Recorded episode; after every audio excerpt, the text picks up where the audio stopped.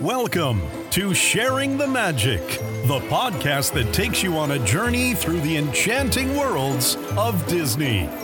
Each week, we're joined by a special guest, whether they're a magician creating moments of astonishment or a Disney expert sharing the secrets behind the magic of the happiest place on earth. Together, we'll uncover the stories, inspirations, and behind the scenes tales that bring these worlds to life. So, get ready to be spellbound and transported to a place where dreams come true.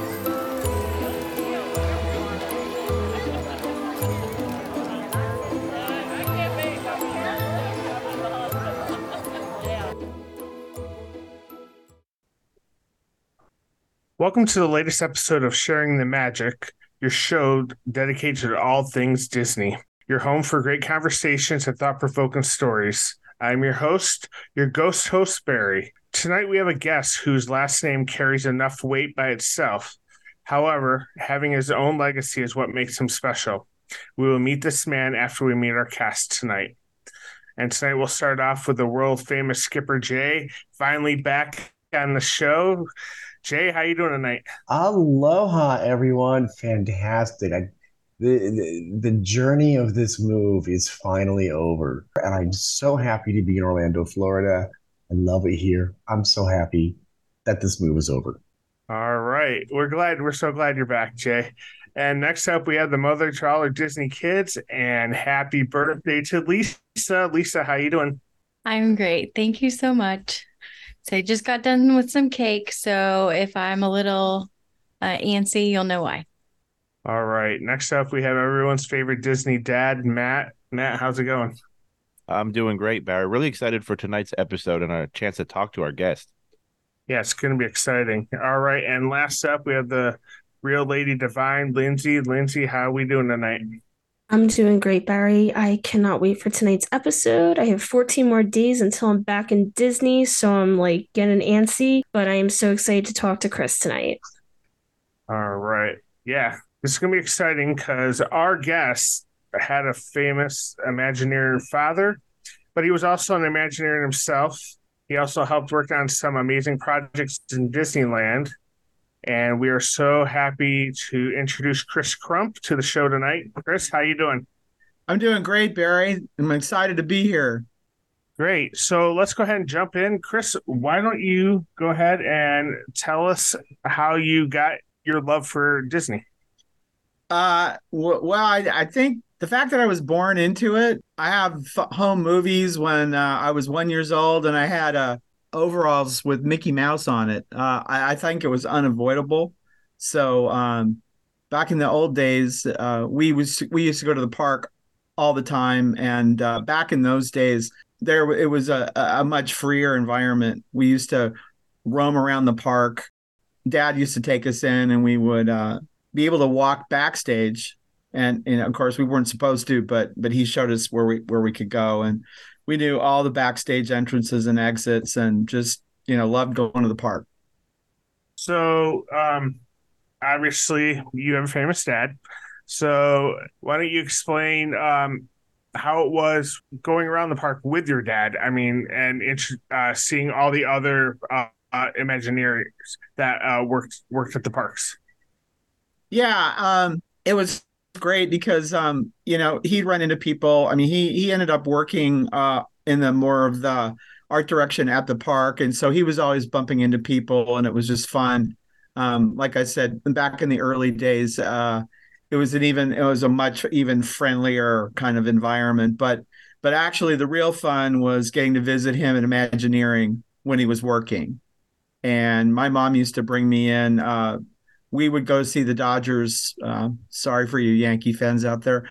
Uh, Dodger Stadium was real close to Imagineering, and um, so my mom would bring me in after school, and I would visit while everybody was working for about an hour and a half before the game, and I just get to walk around and and uh, watch everybody do their job, um, building attractions. Chris, was true? there something that when you were there around Imagineering and, and you're looking at your dad was like a part of that inaugural, that initial group of Imagineers. Right. When you think of those founding fathers, you can't not think of Rolly Crump. So when you were there with him and you're looking at what all these Imagineers are doing, was there something that you kind of found yourself being drawn towards, like a, a certain skill or something that they were working on? Or do you have like any stories of just like watching Yeah. these people at work? Well, it, it was my skills uh, from the beginning. Uh, I got into model making, and I was I was building models at home at a really young age. And when I look back now, and I I see what I what kind of models I was building at what age I was building it at, I I was clearly I had I kind of just had basic skills, right? Mm. um and interest so you know you have the injection molded kits but if i wanted to build something myself um dad would bring home supplies from from work. So i had balsa wood oh, i had basically all the modeling supplies that anybody imagineering had. Wow. and um I, I even there was this one story one of the uh really great model makers at, at the old in the old days uh, Jack Ferges big tall huge guy. If, if i had a question about something he would he would like answer my dad like my dad would a- ask him a question and he'd answer it and and not not only that but then when i I'd go after school and because i went to a lot of dodger games um so he had I would be working on a model that he would keep in his office. So when I came in, I could work on it there. So I was actually sitting in the model shop while they're building, you know, for, uh, for an example, the uh, one inch scale model of the the clock from the uh, Small World and the whole big Wow. facade at Disneyland. They were working on that, and and I was working on my little models on the other, side, you know, on a table. That's amazing. that is amazing. That's got to be like an experience and a half for you, you know, as a Yeah. kid to be able to do that and then to kind of bring that into your your own career later on. But I know uh, Skipper Jay had a question for you that we were talking about earlier that he wanted to jump Sure. in. I do have a question I want to ask, uh, and now it's two questions because I I remember reading that you your dad's office was full of models, and when Walt Yeah. would come into WED on the weekends, that he would always go into your dad's office every time to look around. Yeah, I mean, uh, he had, uh, you know, the model shop was kind of a, a fun. It was a fun place. It's just a big, huge art studio, basically. But um, yeah, he had just all kinds of fun stuff. He, uh, one of the things he did was he he had a hot plate in his office, and he would make chili in there on a hot plate. That's awesome. Was it Walt's recipe? No, I was just saying, you know, chili in a can. See, that's the real reason Walter went on the weekends to make himself some chili and walk around. That's it. Seems like everybody like that. So, uh, so Chris, let me let me let me ask you: When you um, did you ever meet Walt Disney, and what was your impression impression of him? Yeah. So um, again, during these visits to to WED, it was WED back then. I I would go in and and it was one of those. Oh, gee, Chris, you you just missed him. He was just like he was here, you know, just a minute ago. And uh, uh like one time, I told this story um, to Jeff Kurtti, and I'm not sure if you know Jeff, but he's a he's a famous author of Disney books. I was going to the restroom and you know that was back in the white shirt and little black tie days right? And uh, i saw this guy as i was walking the restroom and he, he looked a lot like walt. And i, I came back uh, after I go, went to the restroom and, and and i said dad i just saw somebody walking down the hall and I, it looked a lot like walt disney. Was that walt? He goes oh no that was just john hench and um I, I told the story to Jeff. He's like, yeah, just John Hench. Walt was in the building when I was in the building. And later on, much later on, when I went to work in Imagineering and I I told the story to uh, one of the executives, he he looked at me, he said, Chris, he goes, Look, here's here's how this goes down. The way I would have told the story is I would have said I met Walt.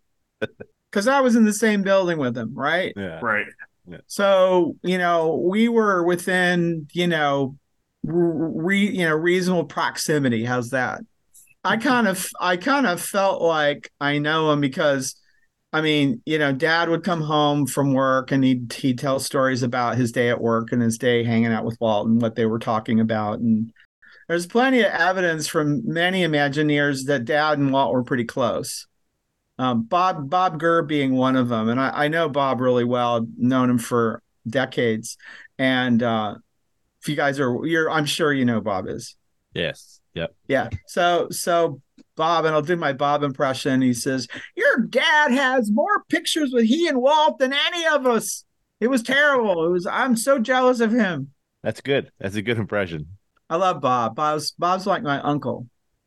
Yeah, he's he's great. I love his uh the, the new nighttime talk show style thing that he's he's putting out. It's a The Bob. Gurr Show. Yeah, a lot of fun. Yeah.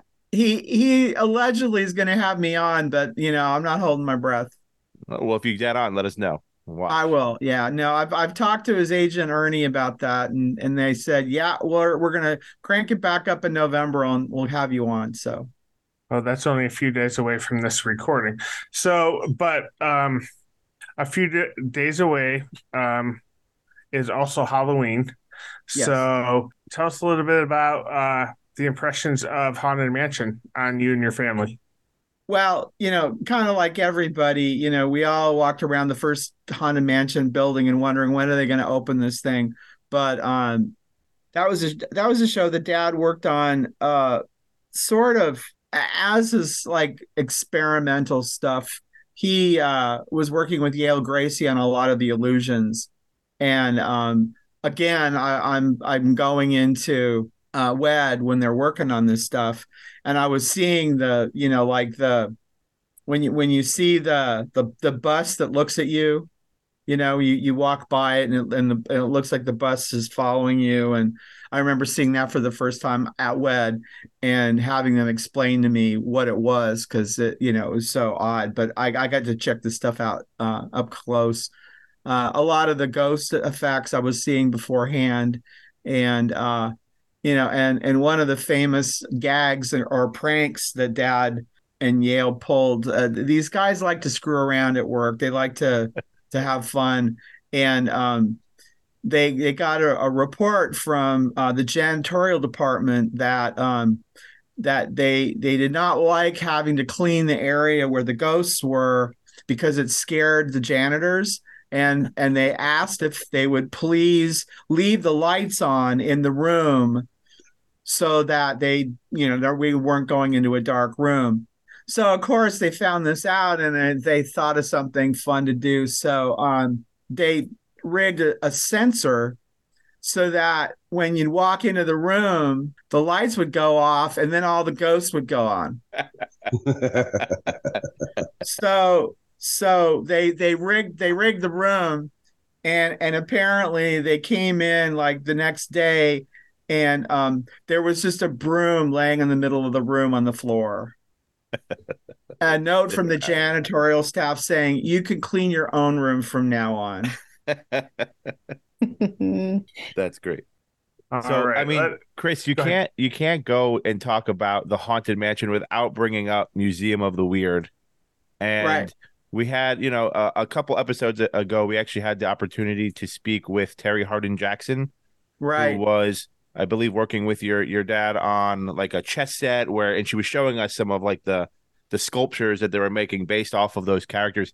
Can you- right what can you share with us about the Museum of the Weird? Because that would have been something that was so different if it did make it to the parks, but at the same time, even though it didn't make that, you know, maybe what Rolly had in mind, it definitely inspired Haunted Mansion and the the fact that it's not just all silly. There are definitely some pretty spooky parts in that attraction. And I feel like, you know, Museum of the Weird kind of influenced that. What was that like? Did, were you growing up with like these figures that scared Walt basically like around the house? Like just what was that? Well, you know, we were aware of it, and, and of course, um, you, you know, the the Wonderful World of Color, you know, episodes, and the famous, you know, Museum of the Weird um, episode where Dad's showing Walt, you know, all these, you know, models of the coffin clock and the candle man and the the man eating plant and, and all this stuff. So yeah, we were well, real aware of it, and um, it was just a shame that it never happened. Uh, It definitely influencing uh like the chair design there's the, some of the chair designs were loosely based on some things that he did and there was you know just yeah there was a i mean basically what it was is that he just want dad wanted to see something that just wasn't this like you know scares for the sake of scaring with like rattling you know shutters and things. Yeah. like he, he was watching you know strange Fellini movies right? That that was his influence. And and he was leaning on on the weird side just just to just to make it different and just because that's just what he thought. And and it it it, was really more this um dad's an artist. And i mean when i say artist artists don't give a blank. They they say what they think what they think they say what they say. And and i had i have a a, a writer from the times said to me once i love this. He said you know dad your dad would say things that people found offensive and he was offended that they were offended so he just wanted something different and um i i don't know if you've heard the the story about him presenting the Museum of the Weird to Walt. It, he's told the story uh, uh, on many video, you know, documentaries, and it's it's out there. I've I've I I know at least five or six versions of it, and they've all gotten tamer as life Okay. has gone on, because he was also not shy about telling people he didn't like somebody, right? Mm. very unpolitically correct. So, anyways, the Museum of the Weird. He he was there was a big presentation with Walt and and it was the usual suspects you know it was Marc Davis it was Claude Coats it was all the guys who were working on their stuff and and uh, Dick Irvine who ran the place back in the t- back in the day is walking Walt around and he's and he's showing him everything that the other guys are doing and then the museum and the weird stuff's in a corner and so Walt's like, okay, I've, is, have I seen everything? He'd been there for, you know, maybe an hour and a half. And uh, they said, yeah. And he, and, and he looks over in the corner and sees all these models, the candle man and all that stuff. And he says, well, well, what's, what's roll? He goes, uh, that stuff, that this crazy stuff that Rolly's working on. Well, what is this crazy stuff that Rolly's working on? So anyways, dad shows him all the, you know, the stuff and and he goes well well it's like well what what is all this it's what's the story what's the you know what he goes i don't know well it's just a bunch of weird stuff that i've been working on because i just think that the, the mansion just needs to be a little different and he goes well okay just yeah it's kind of weird so walt leaves and the next day my dad gets to work and walt's sitting in his office in the same clothes that he was wearing from the meeting that he had the night before. And uh, he's sitting there looking at this stuff. And uh, my dad comes into his office and he goes, Oh, you son of a blank. And he goes, I, I couldn't get an ounce of sleep last night thinking about all of those these weird things you showed me. He goes, but it occurred to me that I think I know what we need to do with it. And um, and so he said, "Get all the guys around here. I want to talk to them." So he, he gra- gathers everybody who was at the meeting the night before. He goes, "He goes, we're going to do we're going to do the Museum of the Weird, and and we're going to collect the weirdest things from all over the world and these objects that Rolly's been working on, and we're going to create this great museum of uh, thing that we're going to do." And that's about what he said, the gist of it and uh, Dick Dick uh, Irvine comes running up to Walt's, you know, holding court, and Dick's got his coffee because he's got his meeting schedule. He comes in, and Walt said, "Okay, guys, that's that's that's it. We're gonna wrap it up." And he goes, "You know what? I'm gonna go home now because I need to go to sleep." And he leaves. So had Walt, uh, I've heard stories secondhand that Marty Sklar believed that if Walt had lived longer, that at least aspects of the Museum of the Weird most likely would have made it into the mansion. Yeah. But because nobody else supported it and it was a project that so many people were working on that that had a lot to do with why it went the road it went down. Yeah, it- it's something that in fan circles people are still asking for it today. Yeah. Yeah. No, it's the the thing about it is and even Imagineering, um, there were a couple folks who um sort of came up with some ideas about how to incorporate dad's uh, you know his objects into some kind of a walking museum or some kind of a thing and um they even so I'm not going to mention any names. They know who they are if they watch this. But um, my dad was was at Imagineering uh, after he'd retired. This would have been in the late '90s or early 2000s, and it was he was there for a book signing, and they'd bring a lot of the old, excuse me, the legendary Imagineers in and do book signings. But they were always corralled. They'd have a they'd have a green room, and then they'd they'd sit on the patio and sign books for people and it was all very you know regimented and these two these two guys my dad was walking between the, the this vip green room to the table on the patio where they were going to sign books. And these two guys literally it was like they jumped out of the of a doorway and said hi Rolly you got a minute? We want to show you something. And my dad's like what? You know I, I was hanging out with them i was late later in life, I was kind of one of my dad's like take care taking care of dad guys. And um, they they pitch all this stuff and they're talking fast, and my dad's hearing wasn't so great, and he wasn't quite getting it, and he didn't expect to do this. He was expecting to sign books, and then they're trying to pitch this idea to him. And um, anyways, that didn't go anywhere. Um, there's all these sort of ideas that people have and that they are not going anywhere. And yeah it remains this uh this mysterious project. And and regrettably besides the few illustrations that my dad did and the objects that he created there wasn't really a, a story as it were right? Like the Museum of the Weird didn't go into kind of a full blown attraction development phase. All it was was it was like a visual vocabulary, right? And and the thing is, is there's actually some people that are talking about. I, I think there's a lot more heat on it, and I think that that maybe there's a possibility that something may happen, mm. but I'm a little so I'll be, I'll kind of channel Rolly a little bit here. I'm a little skeptical of how it would go based on the, the latest Haunted, Haunted Mansion movie. And I, I'm, I'm probably sure most of you have seen it. Yep, I actually just and, watched it with my son. and, um, you know, it's it's like a lot of Hollywood movies these days. I mean, it did not do well at the box office. And a lot of times when a movie doesn't do well at the box office, there's a good reason for that.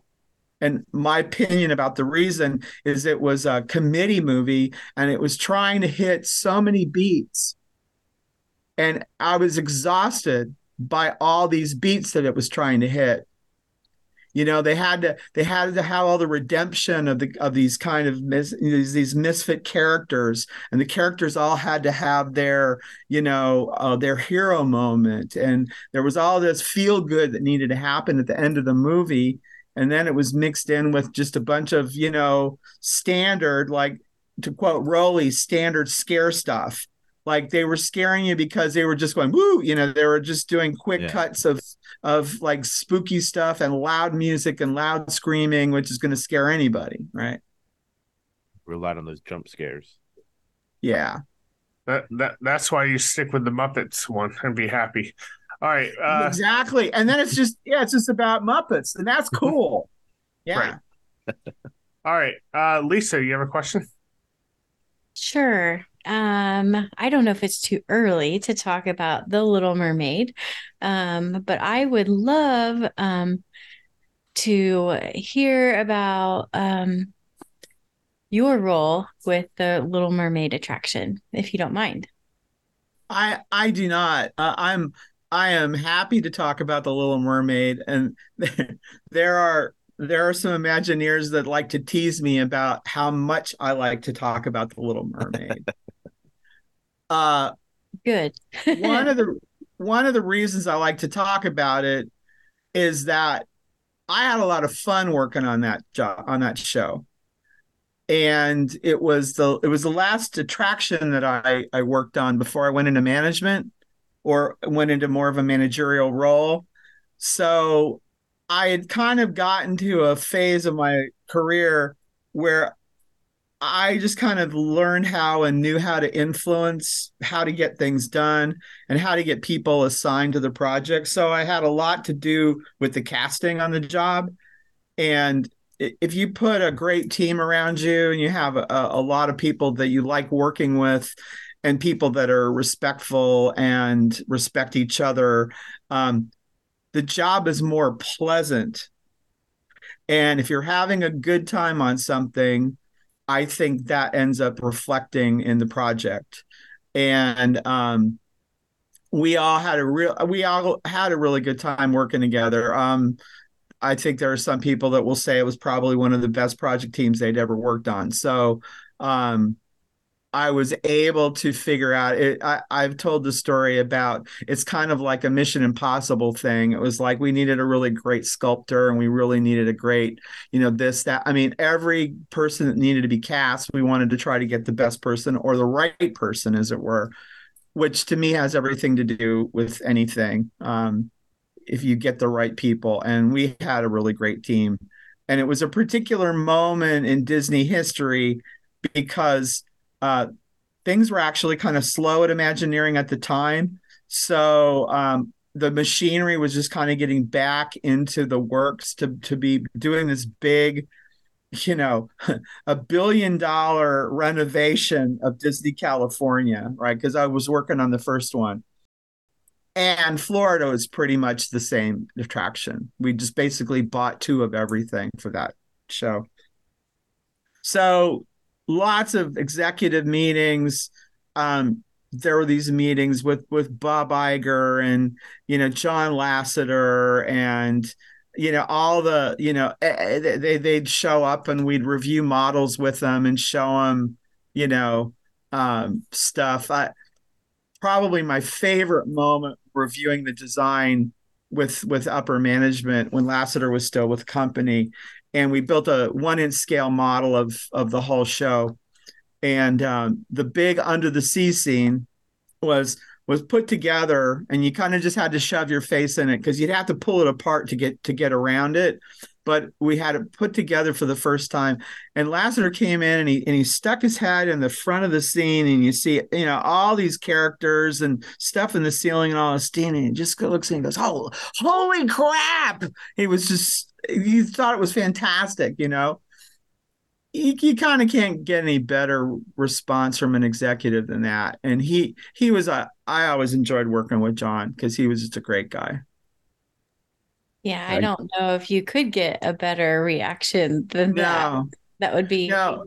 Maybe maybe better when Glen Keane and the whole Disney animation team that worked on Mermaid toured the building with us and we were walking around and they were looking at all the scenery and everything and going my god we're like we're walking inside the show we drew right absolutely and they were just like it's like for them it was a, a kind of a surreal deal because the, the movie was drawn it was a hand drawn movie and so um again we were just trying to be faithful to reproduce what the scenes look like, right? The seaweed, the rocks, you know, the characters, every single thing about, you know, you you do screen captures, you get as much artwork as you can, and then you push the art to just get everything to look like you're in the movie, right? And these guys, the, the day we walked them through, that was another highlight. They they were just thrilled. They thought it was fantastic. It's amazing. And then was there anything that you felt that was undone or something that that you know through the years you thought oh we we could have we should have maybe done this or that or are you very pleased with the end product? Well so um i'm sure you're aware that um that the show went through at we opened the show and then the show went through another sort of regeneration as it were. And uh, the reason um, again this is the downside of the internet. You know i think uh, social media and and uh, expert people who've never worked on an attraction in their life never built a piece of scenery um, have all kinds of opinions about staging. And um, we were given uh, basically when we got the attraction there was a piece of land it was it was landlocked because the park was already built. So we we had to stay within a, a, a particular um, footprint in the park. And so the under the sea scene actually is in like almost a loop. It's like a, a big oval scene and you come in it and then you go around it and you come out. Well because of that that's not usually the way an attraction's laid out Traction's usually laid out where you come into a scene, you kind of maybe make a turn or what have you, and then you go out. So you can't look up and you can't see theatrical fixtures and all kinds of stuff. But when you come into a scene where you're going to be kind of like doing a bit of a U turn, there's no way to light anything without you being able to look up and see lights. It, it's just, it's, it's a, it's a math thing. It's just not going to happen. And that was the complaint. The complaint was that everybody complains about being able to see the light fixtures, and then you can see, you know, air conditioning ducts or catwalks or that, but up, but up, but up, but up. Yeah. Yeah. Well, um, you know, nobody was, you know, nobody was paying attention to any of that when we were they were reviewing the show. And it, it's like all of a sudden the, the show's open and, and then the complaints about the lighting come up, right? So um yeah if I, if we if if we could turn the clocks back in time i wish we had more land and i wish the ride wasn't laid out so that you that you had to go in a loop and because if, if you could have come in that scene and just made a little jog and then gone out of the scene i don't think we would have ever changed the way that that set was was uh built painted and lit and it looked exactly like the movie what happened with the blacklight is it turned it into like you, you can't see 50% of what we built. It's just dark now. Uh, it's just an inky dark scene. And yeah it's better from one respect but it's not under the sea. It's not a light calypso number anymore. It's not the fun you know place that it was initially when we designed it and built it and opened it. And I preferred I preferred that under the sea. And I also would challenge anybody that you cannot if you if somebody's telling me that if you want to, you can look up and look at light fixtures. If you feel like it, I don't care what show you go in, you can see where the stuff is if you want to. If you're going to spend time doing that, I don't know what to say, you know. Yeah, very good points. I appreciate that answer. Thank you. Yeah. And I'm sorry to butt in, but Chris, I have to tell you, I have to make a confession here in front of everybody because I've never liked the movie Little Mermaid, but I love the ride, and I will ride the ride every time I go. Oh, cool! Thanks. That's great. I don't know. It's a classic. It's a it's an approach to the classic dark ride, you know. Yeah. And not only that, but when you got an Omni mover, you know, you got an Omni mover you know there's you're going to see the other vehicle in front of you. You're going to see people in the vehicle in front of you you know? And it, it is what it is right? It's, so, it's, a, anyway. it's a show and people forget the fun is in the make believe i'm i'm old yeah. school disneyland yeah. guy and the fun is in the make believe it's it's it's it is a show. It's not real. Enjoy it for what it is. Right. Yeah i think my favorites when when uh, people you know use their cell phones and the flash goes off all the time. That's kind of my favorite thing, and, and uh, it, it it annoys me so much because it's like it's like enjoy the moment, but right. you you can't enjoy the moment because all you I mean you know it's like a constant uh, flashing all the time. So it, it's kind of sad, but I, but I agree with you because um, Jason, you know, I, I we, we tend to ride it every time we go as well. And it's it's it's something about, you know, I don't think it's very kiddish. I think it's very it, it's very present. When you when you get on it, you know what to expect from it. Yeah. You know, yeah. from from front to, to the end. So Yeah. All right. Uh Lindsay, do you have a question? Yeah. So Chris, which yes, attraction that your father worked on is your favorite? And did he have a favorite of yours? Well, you know, the thing about Small World is um Small World is just it's this it's just there's never been anything like it and there's never gonna be anything like it right Yeah. it's Yep. it's this it's this this like I, I- you know it's like people love to hate the music you know oh, that song oh my god you know i, I would hear that and, and what cracked me up about that was so dad worked on the first one for the fair right so Uh-huh. they build it and they take it to the fair and they put it in and then they take that exact show and bring it to Disneyland and then he works on it at Disneyland and then they do another version of it in Florida and he works on that one. He was working on Small World off and on for like 8 years. And if anybody is going to be driven crazy by that music, it's my dad, right? You you work on a show that long and you're in a building when you're doing testing and that song's running. The thing about working on shows is that you you listen to that stuff all over and over and over again. And like we were working on Mermaid, we were Yeah. like we were like reciting scenes, like especially Scuttle, you know, because he's funny, you know. you know, I was born from a small blue egg. You know, everybody. You know, so, um, yeah, small world. That's the that's that's the short answer. And um, God bless Dad. Um, uh, he did he he saw Mermaid and he liked Mermaid. How's that? So I'm I made him see it. So anyway, go. yeah, he liked it. Yeah, that song, It's a Small World, that will replay over and over and over again. Dude, Small World is perfect, and I will hear no no, no wrong about it. Yeah, I mean that's the thing. It's it's just One of uh, my favorites. it's uh it's it's it's a one of a kind Yeah. and and there's i think five of them yeah Yeah. and there isn't five of any other attraction so It's you know, classic. the numbers and, and and you still like i was at disneyland you know i don't know six months ago or whatever and the line is still around the block right Yeah. you know you can't you, you can't argue with popularity right Nope.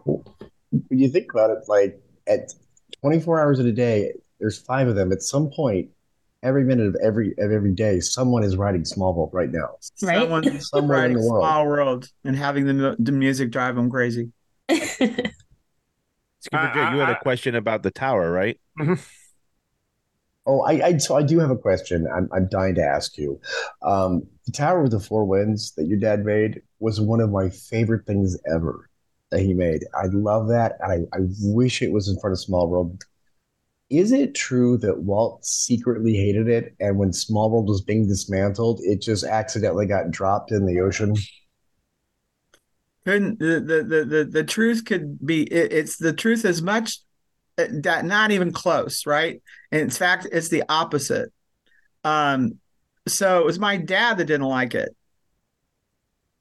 Really? Yeah. So um, the model that he built with his model crew of the tower, um, the scale model, it's like three feet tall. It was it was made with a lot of very thin um, materials, right? It was very kind of a lightweight design, as it were, and and it had to be engineered and it had to uh, these propellers you know were moving with wind force right so they had to be engineered to withstand you know wind and what have you and it's windier on the east coast than it is on the west coast right? So anyways the, engineers took everything and you know if it's if it's just tiny the model it's going to be you know three times the size and that's just what engineering will do sometimes. That's just the nature of things right? So, um, you know, my dad's famous for telling Walt he thought it was a piece of crap. And yeah, this is this is this weird artist guy that my dad was. It was a piece of crap and it was his favorite piece of crap. I absolutely know that it was the favorite thing that he did at Disney because it was his design, right? Mary Blair semi influenced parts of it, but it was really kind of all the artists that he, you know, loved and emulated and borrowed liberally from Calder, um, Charles Eames, like they're all, kind of the these classic guys from the 60s and 50s and what have you that he loved. And you can see the influence of all of those things. And um, so when it was time to bring Small World back to, to California, my dad famously tells the story of this meeting that they had with all the you know heads of state at disney what have you talking about bringing the tower back right? And so these guys all got my dad aside and said listen you're we want you to talk walt into us not bringing the tower back to california. Because if you tell him he'll go along with it. But if we tell him he'll just argue with us and fight with us so the meeting happens, right? And uh, my dad says, you know, you know, maybe Walt, we should not bring it back to the to California and, and maybe do something different and what have you. And and so literally the, the way the story goes, and I won't do the story justice because it's a great story.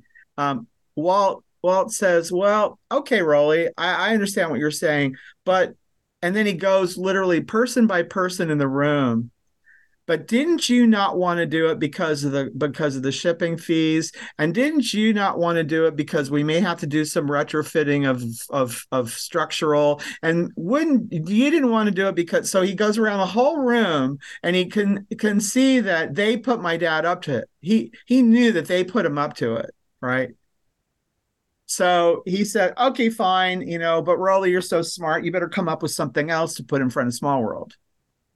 But yeah, they threw it in the lake or the ocean. They threw it in a big ah. body of water, and that's where it is. It's, so somewhere it's it's still oh see I love that sculpture because it's everything cool about the '60s in one piece of art. Yeah, I've, I've, been waiting for Disney to make to release some kind of form of that in, in collectible form. Yeah, well, you know, so so when I retired, um, and now here's where the book plug comes in. Uh, I built a model of the Tower of the Four Winds, and it's and it's in this lovely book. The Great Crump presents his magic, and I don't know if you can see that picture. Yeah, yeah.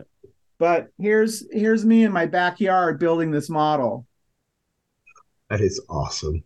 And it ended up in um, the museum. The my dad did a one last big exhibit at an uh, art show in Oceanside, California, Museum of Art, and um, this model of the tower uh, was in the first room and it started out me building the model because i knew my dad loved that design and it, unless you see it three dimensionally you just can't appreciate it right? And i knew that and so i retired and i took this you know i crazy idea to build a model of the tower and it took me a year and a half to build this thing it it was exasperating it was it was great it was it was everything all rolled up into one. And um, yeah it was just a super cool design. And um, i've been asked if i build more of them and it's like it's just such a pain. It, unless i could get a lot of the basics 3d printed um, and and that's an option right and then and then work on little sub assemblies and get other people to paint it and all the other backbreaking stuff that's just like mind numbing um, but it is a just a beautiful design it, it's it's really stunning and I I know that thing inside and out. And what was fun, there's so many pictures on the internet of that thing. And I had some basic drawings to work from, but I literally relied heavily on the internet to like find little spots of like trying to figure out what's this little detail and i i was building the model and taking it to dad and show it to him as i was building it and i asked him questions and he just looked at me and go i don't know i don't remember. Looks great.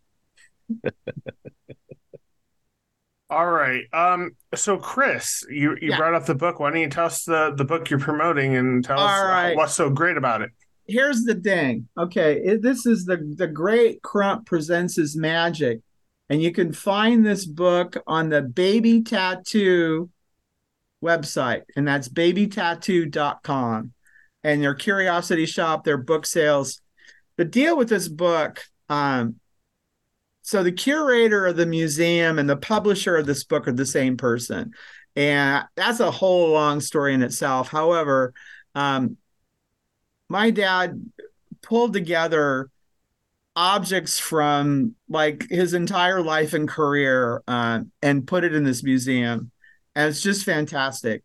And so um, the museum exhibit was up for like six months and basically everything in the museum was photographed when we took the museum show apart.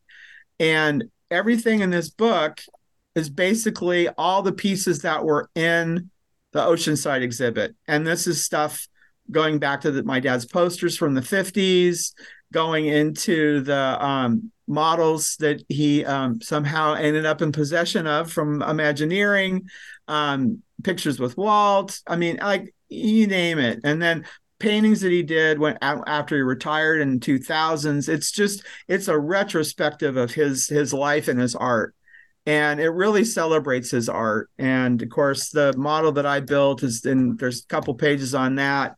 A very talented uh, automaton artist, Thomas Kuntz, um, built the Gypsy Wagon from Museum of the Weird, and it is super cool. That's in the book.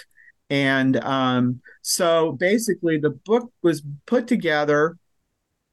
Bob Self um, published the book in 2019 and then regrettably, uh, Bob uh, died in an accident, and my dad, my father passed away this year. So there was never really a proper book promotion. And there's a lot of these books that are just basically sitting in warehouses, and it's time to get them out there, and it's time to to do a full blown book promotion, which means, you know, doing a live event and t- put, pitching the book and signing books and letting people know that it's out there and that's the thing that never happened. There was never a real push. So um, when i found out there's like 1500 books sitting in a warehouse i you know i knew if dad was still around you know and i'd say dad they're just sitting in a warehouse. We got to get them out there. He go you damn right you should. So i'm um basically doing something that i know he would want me to do. And i feel like there are still a few things that i need to do to keep the spirit of his art alive and maintain his legacy and keep it going forward. So I intend to do that. We'll definitely love- try to do our little part there, Chris. We'll put links to uh, the site and our show notes, Great. and we'll put it in our socials as well. Because, yeah, definitely, if that's something that you and Rolly think needs to be out there, we want it to be out there. Well, anytime I, I I I meet a fan or talk to somebody who's a fan, and and, and well, they go, "What book?" And I'm gonna go, "This this book of this exhibit." He goes, "Well, we've never seen it," and it, it's just it gets back to this kind of frustration, but it also reminds me, you know, why um like it's great. I really appreciate you letting me pitch this, but that's what happens in promotions and and in discussion and TV interviews and now you know any kind of media it's about promoting something and letting people know there's something exists. And uh, it, it, just drove me crazy to think that they spent all this time and energy on this book and just to have it not get that last thing which is called sell the darn thing right? Well actually as we've been sitting here i I bought a copy on Amazon and it's Excellent. on its way. It'll be here on Halloween Day. And I can't wait. I want to see all the art pictures because people I think people forget your dad was a real artist. Well, that, and you know, and that's part of it. Um, uh, he he would tell and, and, and Terri Hardin Jackson talked about this that um, she met him at an event and and he talked about the fact that working for Disney was a job, right? For artists to actually make a living, like doing art is is it does not always a profitable venture, right? I, I think part of that is because artists don't know how to promote themselves. But anyways, um, he has the job and then he comes home and then he does his art, right? So there's a lot of my dad's art that um, people don't get that that's I believe that was the, that's really in the heart of the, the heart of the man, right? And so one of the things I did sort of towards the end of his life is I started getting into all of his old posters and I started collecting things. And I I found a few pieces that he hadn't seen in a really long time because there were posters done in the 60s and he didn't keep everything, right? So there was there were a couple of posters and I got to take him down um, a few months before he passed and show him the stuff and it just put a big smile on his face. It was really cool. It was a fun hobby to have um, towards the end because it was an unpleasant situation health wise. And so it gave me something fun to do and then something fun to share with him and it made him happy. And that was fun. It was so cool. So Chris, let me, let me ask you, um, so when you, when you go uh, around, I mean, is is there still a big um, a big push uh, of people who want to know information about the original Imagineers and about what they've they've done because it, it seems like you have a new generation now that that really doesn't care about the past. They like to see what what the parks are now when they go into them and how they um you know it's about what i can see not what has happened 50 60 years ago that um kind of kind of make makes me sad because I think that the history of the park itself is is a big drawing factor of people going to it, but it just doesn't seem like it's a big it's a big get anymore for people. I, I think that's true. And and you know, and yet like um you know, you're what you're doing is to keep this to keep this rolling, right? Like I mean, maybe I've put some stories in, into your show that you haven't heard before. Um, that's what you're looking for. Um, yeah.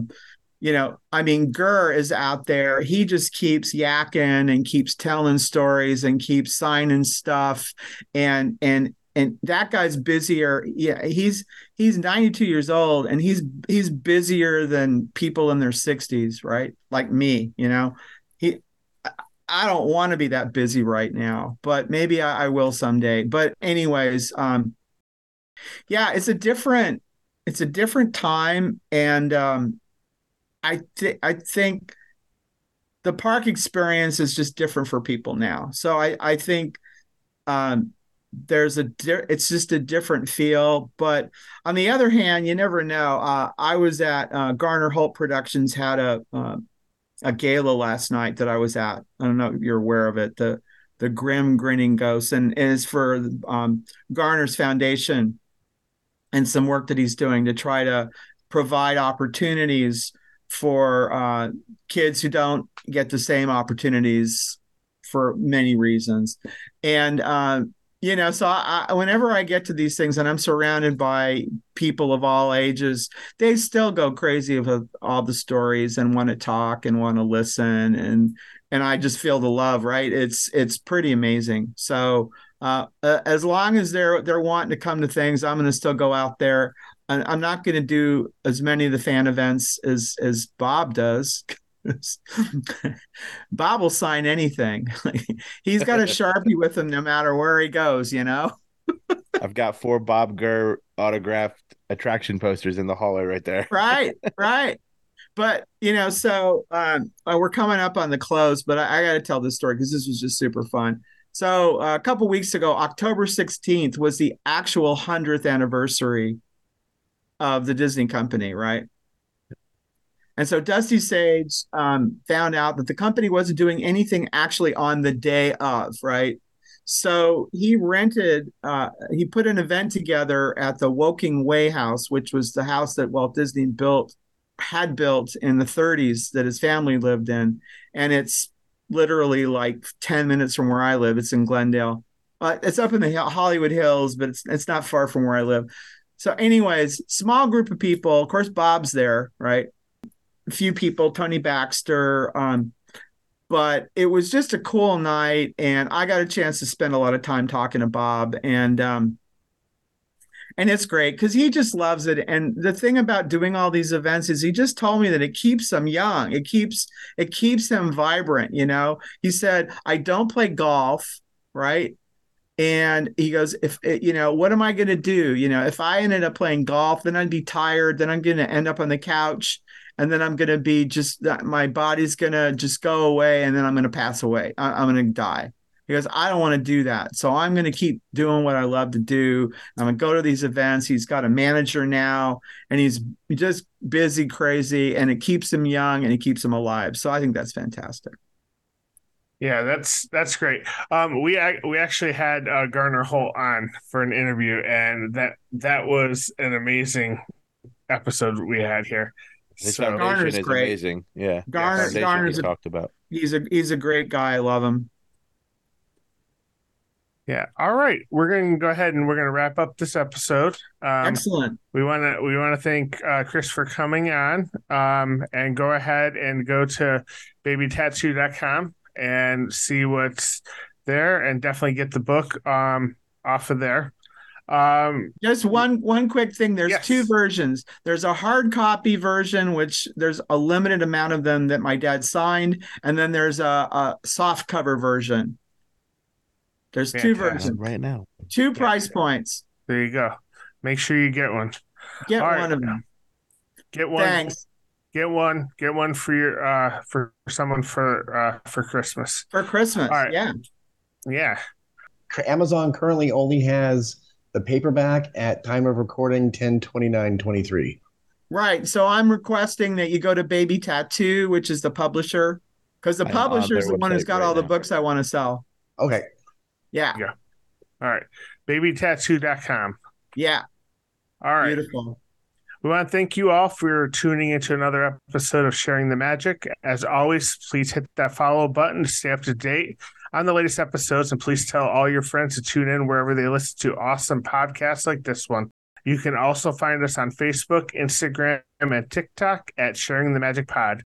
Until next time, keep sharing the magic. The seaweed is always greener in somebody else's lake. Dream about going up there, but that is a big mistake. Just look at the world around you, right here on the ocean floor. Such wonderful things around you. What more are you looking for? Under the sea, under the sea. Darling, it's better down where it's wetter. Take it from